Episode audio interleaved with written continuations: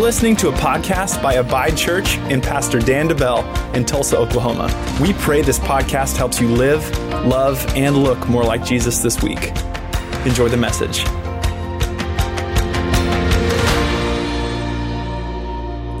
Excited to share what God's put on my heart. Today we're talking about the topic of the, the message is this a thief called busy.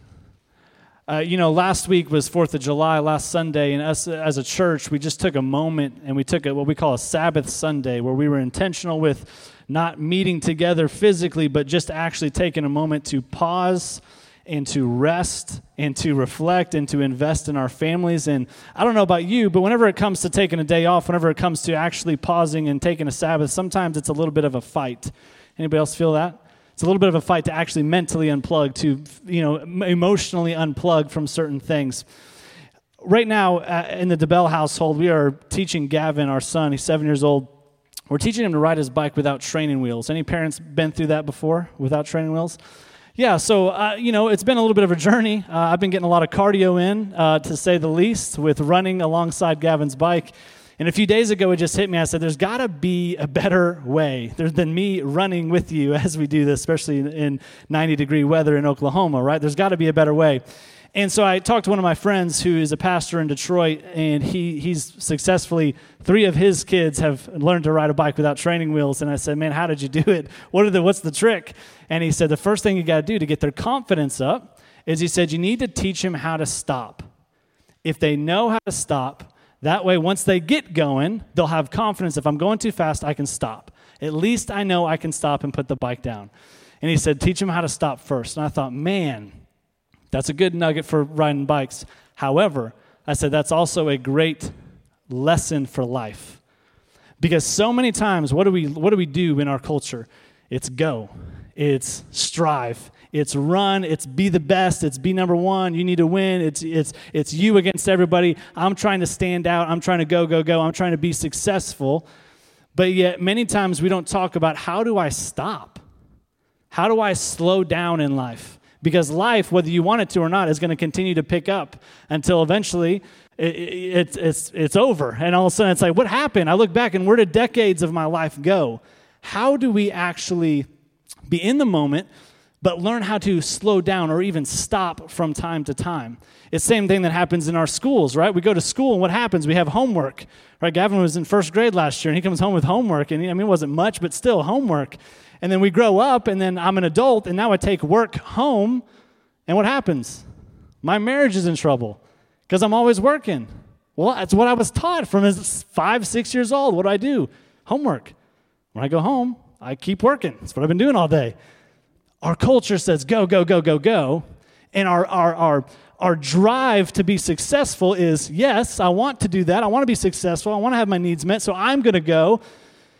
But if we're not careful, busyness can be a thief of some of the most important things that God has for us. But in our culture, busyness is what? It's a badge of honor. Uh, how you doing? I'm busy, man. I, I got a lot going on. How are you? I'm busy. And many times we fall into the lie or the misconception that busyness means I'm being productive. Just because my schedule's full doesn't mean I'm actually being productive, or my schedule's full, so I'm important. My schedule's full, or I'm, what I'm doing has value. That's not always the case. Busyness is many times a thief. And one of my pastors years ago, he told me this. He said, Look, in this walk with God, if the devil can't make you bad, he'll make you busy. If the devil can't make you bad, if he can't make you cheat on your spouse or cheat at work or whatever, okay? If he can't make you bad, he's just going to make you busy. Because busyness means distraction. Busyness means I don't have time for the important things. I have urgent things, but not important things. Busyness is one of the biggest enemies of discipleship. If I want to grow in the Lord, I have to look at my schedule and say, what is stealing my time from seeing the results that God has for me? Because I promise there's going to be at least a few things. Maybe there's a lot of things, depending on the season of life you're in. Busyness is one of the greatest enemies of discipleship. And here's what we're going to do today. We're going to look at a story in God's Word, in the life of Jesus, where Jesus addresses this. And it's such a short story, but there's so much that we can learn from it. And we're going to read it together, and then we'll dive into it. Luke, eh, Luke 10, starting in verse 38, says this. This is the New Living. It says, And Jesus, as Jesus and the disciples continued on their way to Jerusalem, they came to a certain village where a woman named Martha welcomed him into her home. Her sister Mary sat at the Lord's feet, listening to what he taught. But Martha was distracted by the big dinner she was preparing. So she came to Jesus and she said, Lord, doesn't it seem unfair to you that my sister just sits here while I do all the work? Tell her to come and to help me. What's going on here? But the Lord said to her, I love this. My dear Martha, you are worried and upset over all these details. But there is one thing, say that, one thing, say it, one thing worth being concerned about. Mary has discovered it, and it will not be taken away from her. I don't know about you, but I understand Martha. Right? I was one of those kids who I was going to share, be transparent today. I was one of those kids when I was growing up. I was actually a pretty neat kid. Like, not like neat isn't cool, but like neat is in, uh, you know, keeping my, uh, my stuff clean and organized. I, I was one of those kids, I enjoyed making the bed when I got up. And so much so that if my mom ever would make the bed, she's here, to, she would tell you about this. If she, if she would make my bed for me before I got to it, there were several times where I would go and I would tell I don't know, five, six, seven years old, Mom, you did a good job making my bed this morning. That was that kid, right? That seems a little annoying now that I'm thinking about it as a parent, but um, but that's who I was. I was that kid. But my brothers were not those kids. I have two older brothers. My brothers were not those kids, and I always shared a room with my brothers. And I was several times to the point where I'm going to put a piece of tape down the line. Like, you stay with your junk over there, and I'm going to clean over here, and I'm going to vacuum my half, and I can't even see the floor on your half. Like, I need some space here. But I understand Martha because I understand if I was in her shoes, I would do the same thing. Jesus is coming to my house. If Jesus came to your house, apartment, wherever you live today, what would your reaction be? Yeah, I get Martha, right? Scramble, like I'm, I'm working because it's Jesus. He's going to be here. But Mary's perspective is so interesting. What she immediately sits at his feet and begins to listen. And here's what I want to talk about today is I want to talk about three things that, that busy will steal from your life that we can see in this story. The first one is this busy will steal your perspective. Busy steals your perspective. This is the first thing to go. And what's tough is this is the one that is, um, it's difficult to, um, to identify when my perspective's been changed or it steals my perspective. Busy will steal your perspective. Mary sat at Jesus' feet looking to and learning from him. Martha was distracted, having her eyes solely on the tasks at hand. And many times we can become so busy that all we see is our to do list in front of us, and we forget that the most important to do every day is to spend time at the feet of Jesus. I got a lot of to dos does this story show us that well I, I, don't have to take care of my house and i can have you know f- old food and, and, and, trash in my house and I, well I, I'm, I'm spending time with jesus today. I'm not going to clean up my house. No that's not it. God calls us to be what? A good steward right? Steward well that's not what we're saying it doesn't mean I, am not going to do the laundry or do the dishes or, or cook for my family i'm going to neglect my family's health and cleanliness so i can be with jesus that's not what he's saying he's saying there's a balance to this there's a balance to this. But the most important to do, you may have a lot of to dos, but the most important is have I spent time at the feet of Jesus today? Not just on Sunday, but today. Because if not, my perspective on life begins to drift. Hebrews says it like this Hebrews 12, 1 through 2. And let us run with endurance the race God has set before us. We do this by keeping our eyes on Jesus, the champion who initiates and he perfects our faith. If I'm going to run this race of life with endurance, if I'm going to make it to the end and run well, my eyes have to solely be fixed on Jesus. But so many times I'm going, and the first thing that happens is I get distracted.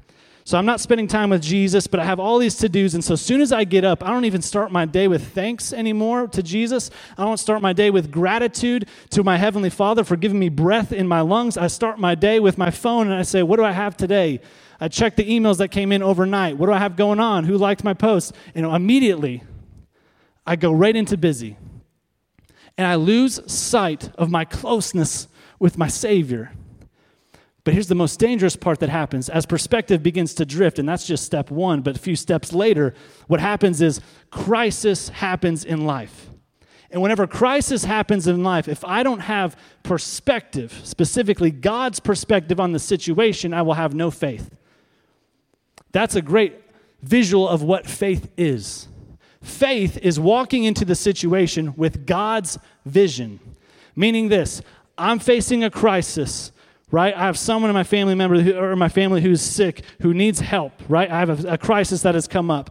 If faith, my faith eyes, if you want to call them that, in my heart, my faith needs to see them uh, in agreement with God's word, which is healed before it manifests in the physical.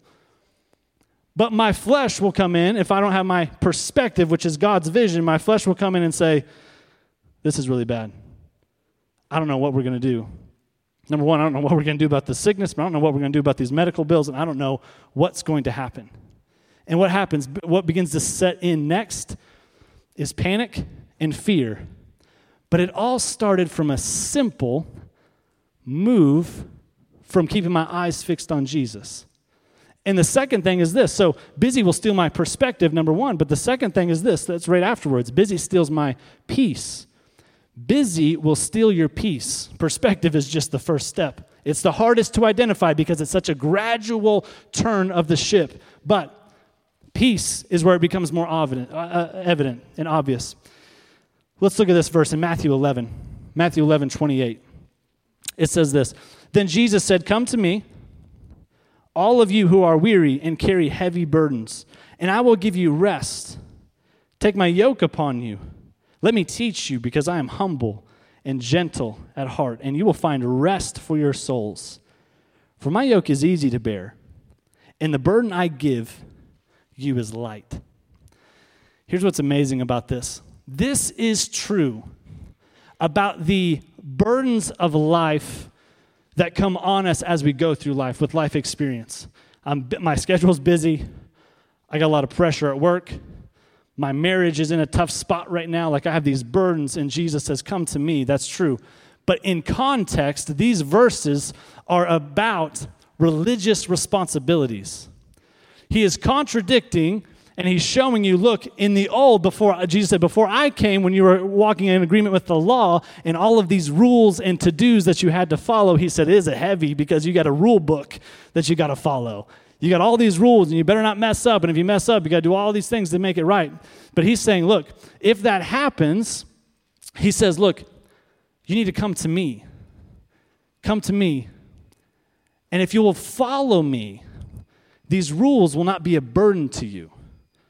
These rules are not something that you have to do, but it's something that happens in you now.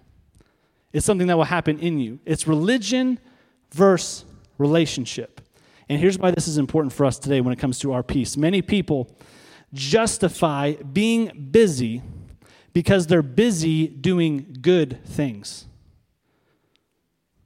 Let me say that again. Many people justify being busy because I'm busy doing good things. Right? I'm at school. I got work. I'm going to church. I'm hanging out with my friends. Good things. But that's exactly what Martha was doing good things. She was doing good things. She wasn't living in sin. She was doing all these good things, but what was it doing? It was stealing from her. Too many good Christians are busy, busy doing good things, and their life is still lived in turmoil. Like, I know these people personally, if I'm being honest. I know too many good Christians busy doing good things that still live a life of turmoil. What is turmoil? It's a state of disturbance, confusion, and uncertainty. The world around them has created their life to be disturbing, confusing, and uncertain. It steals our peace. There is nothing else that can give me peace in this world except closeness with Jesus. And that's why peace is what? A fruit of the Spirit. And we talk about this all the time. So many people are striving for peace. Well, I want to have peace. Well, they're trying to get a fruit without focusing on the root of the issue. The root of the issue is Am I abiding in Christ? Am I seeking Him every day? And if I am, peace is produced in me. So many people, I'm trying, I'm trying to be more patient, right? I'm trying to be more patient with my, my kids, my spouse. I'm trying to have more self control so I won't do that or say that or look at that. But Jesus says it's a fruit of the Spirit. He says, if you will come to me, fix your eyes on me, spend time with me at my feet every day, I will give you that fruit. But it has to start here, intimately. Intimately. And so when I find myself, and to be honest here, when I find myself tired, anxious, nervous, confused, I know that those are not fruits of the Spirit. So then those are signs for me personally. I'm just talking about Pastor Dan. Those are signs for me when I'm nervous about something, anxious about the future, uncertain. Those are signs for me to say, hang on, how was my time with God today? How was my time? Did I actually sit at his feet today or did I kind of do it in passing? Like, oh, hey, Jesus, he's in my living room and I just keep walking. I read the verse of the day on the app, right? And I just keep walking. Did I spend time at his feet or did I just check the box? That's the difference between expecting the fruit to manifest versus I'm trying to be better. Jesus said there's one thing worth being concerned about it's closeness with Him. Here's the big one. I'll leave you with this. Nice, short, and sweet today. Number three busy steals your purpose. Busy steals your purpose. Perspective is step one. Peace is the obvious step number two. Something's not right. Purpose is the one that hurts the worst in the long run. It steals your purpose. Martha was concerned about being a proper host or hostess, right? Mary was concerned with being a proper disciple. Good, being a good host is not a bad thing but it's definitely not the most important thing. Many of us are consumed with the good things in life. I'm doing all of these good things. When the Bible tells us to be consumed with godly things, my to do list is full of good things. But have I made room for the godly things in there? Because that's the game changer. My number one calling in life, my number one purpose is to be a disciple first, a son, a daughter of the Almighty God first. We get confused though. What happens? We get confused and we think, well, my career is my calling, my job is my calling, it's my highest one, right? I'm, I'm called to be this, I'm called to be a pastor. Hold on. What I'm being paid to do whether it's a pastor, a plumber, an architect, whatever it is, what I'm being paid to do is just an avenue for God to use me to impact the world. It's not my calling. My calling is so much greater than that. My calling is son. My calling is daughter. My calling is disciple. And if I will fix my focus on that, I can make an impact. But we get confused. While this is my job, this must be my whole life. Your life is so much greater. Your life is so much more important than your job. It's so much more important. And I promise you, if we will fix our perspective on that, if we will remember who I am first, my highest calling is disciple, it's son, it's daughter. If I will remember that first, my job and everything I put my hand to will be abundantly blessed because my action is right. This is exactly what Jason talked about yesterday at the Man Up Breakfast. My action is right when I'm doing it with the right heart, as unto the Lord. When the details, the worries, and the to dos of this life consume me, I lose sight of my most important purpose. And let me show you what this means. There's an interesting passage in 1 Corinthians 3, starting in verse 11, and it says this. Let me read it, and then we'll talk about how it applies. It says this For no one can lay any foundation other than the one we already have, Jesus Christ. Anyone who builds on that foundation, they may use a variety of materials gold, silver, jewels, wood, hay, or straw. But on the judgment day, fire will reveal what kind of work each builder has done. The fire will show if a person's work has any value. If the work survives, that builder will receive a reward. But if the work is burned up, the builder will suffer a great loss. The builder will be saved, but like someone who barely is escaping through a wall of flames. What an interesting few verses. But this is a direct picture of Mary and Martha. Let me show you. Mary and Martha both loved Jesus. That was their foundation. Same foundation, rock solid, on the rock. However, they both chose very different spiritual building materials to build their life with. Very different. What was Martha doing? she had a foundation of Jesus. She loved him. But because she was distracted from her discipleship by the to dos of this life, she was building on that foundation of Jesus with wood and with hay and with straw, not physically, spiritually. If you could see into the spiritual realm, you could see what she is doing, everything she's striving. Is she making progress? Sure. But at the end of the age, Jesus says, this, this stuff that you're running around doing, my dear Martha, as Jesus would say, it's all for nothing. It's going to be burnt up. It's, it's a good thing that you have a clean house. It's a good thing you're preparing a meal for me. I, I, I love that. But don't, Jesus says, don't miss me in the to dos. It's good. You're doing good things, but don't miss me. He's saying, Where am I in it? If I'm in it at all, am I, am I even there?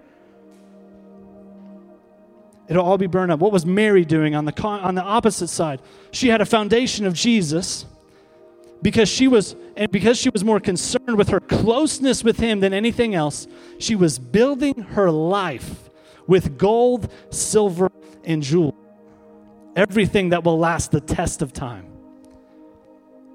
all because of one simple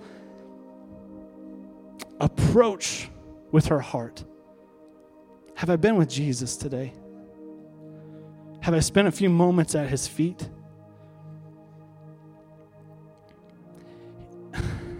First Corinthians says it'll last the test of time, that when the fire comes, it'll still be standing and they will receive their reward. And this is why at the end of that story in Luke 10 42, Jesus says, Look, there's one thing worth being concerned about. Mary has discovered it, and what does he say? It will not be taken away from her. Now that makes sense. What does it mean it won't be taken away from her? Look, when she steps into his glory someday, when she is welcome into heaven someday, everything that she did because she was fixed and focused and concerned with being a good disciple and daughter, what happened? It will not be taken away because she built her life with the right things. Not in the physical, in the spiritual. And so here's what happens. I'm getting a little bit ahead of myself, but in the action step today, here's what it says Start every day at the feet of Jesus. Start every day at the feet of Jesus. How you start your day is, is, is it, how you start your day is you gathering building materials for how you will build that day how you start your day is you gathering the materials for how you will build that day. So when I start my day at the feet of Jesus, it's as if uh, a, a construction worker was going to the lumber yard, but rather than getting lumber, what did he do? He said, Give me the real stuff. Give me some of that gold. Give me some of those jewels. I'm going to build with that today. He loads it up in the truck and he goes to the job site. But if I don't spend time at the feet of Jesus, I'm still going to the lumber yard. But I'm getting all stuff that's going to be burned up. I'm still building, so at the end of the day, I feel good about myself. Pat myself on the back. I built today, but it was wood and it was hay and it was straw. And someday Jesus will say, I had so much. And this is what breaks my heart being a pastor is that I can see the potential in people. But it's a simple act of being at his feet daily and in his presence looking to, listening to, and learning from that will allow you to build your life in the spiritual realm with things that will last forever. And someday, when you see your Savior face to face, you will have a reward to put at his feet and say, I did this for you. But woe to, to those of us who would get to heaven someday. And Jesus said, I have so much, I had so much more. And you see other people putting their, their rewards at the feet of Jesus and how you would long to have something to give. But you had nothing because we were consumed with the to dos, and busy stole it from us. Busy is not a badge of honor. If the devil can't make you bad, he'll just make you busy. Because the thief called busy will steal your perspective, he will steal your peace, and ultimately, he's going to steal your purpose. You may live a great life, but in this life, are you building for the kingdom or are you just building in vain with the wrong materials? And that's the reflection questions today. Who have I been lately? Think back to this week. How many times did you spend daily at the feet of Jesus? How many days? How many moments? How many times did you just get quiet? What does it mean to be at the feet of Jesus? it means simply getting quiet in an undistracted place. Not driving your car, that's distracted. it's distracted driving. No, quiet, undistracted, no electronics, in His presence, in His Word. That's the feet of Jesus. That's where you will find Him like you've never found Him before. Is there something in your life? Is there a busy thing you need to cut out of your calendar? I'm allowing this to keep me from God's best. And here's the thing don't read this like, is there a sinful thing I need to stop doing? That's not what I'm talking about. Is there a good thing? Not neglecting your family, not, that's not what I'm talking about. Not quitting your job, okay? Unless the Holy Spirit's telling you that. Don't do that. I'm not saying that. Is there a good thing, though? That I fooled myself into doing, but that's just stealing from me. It's just stealing from me. A great example that we've been trying to get better at in our household is this it's so easy to have a meal in the living room watching a show. That's not quality time. Statistics show that kids who go up, grow up in a home where they have meals together at night, they have dinner together without phones, their success rate in school, their everything, it, it sets them up for success, to put it short. So, what are we trying to get better at? Is, is us watching a show bad? Not necessarily. Is it a distraction? And is it busyness that's keeping me from my purpose, which is being a good disciple, number one, but then creating more disciples, number two, to my family? Yeah, it's busy.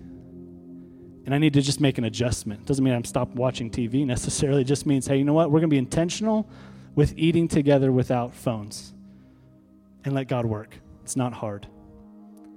That's one example. And if you have one in your life, I guarantee the Holy Spirit's prompting you right now on what it is. What's that busy thing that you need to cut out?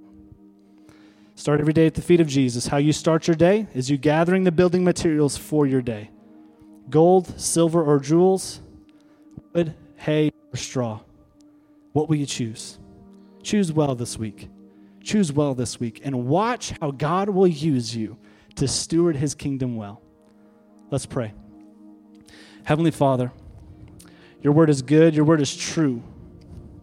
God, we thank you that you've allowed us to steward your kingdom. We thank you that you've allowed us to live this life at this moment, in this time, with our families, with our friends, to make an impact.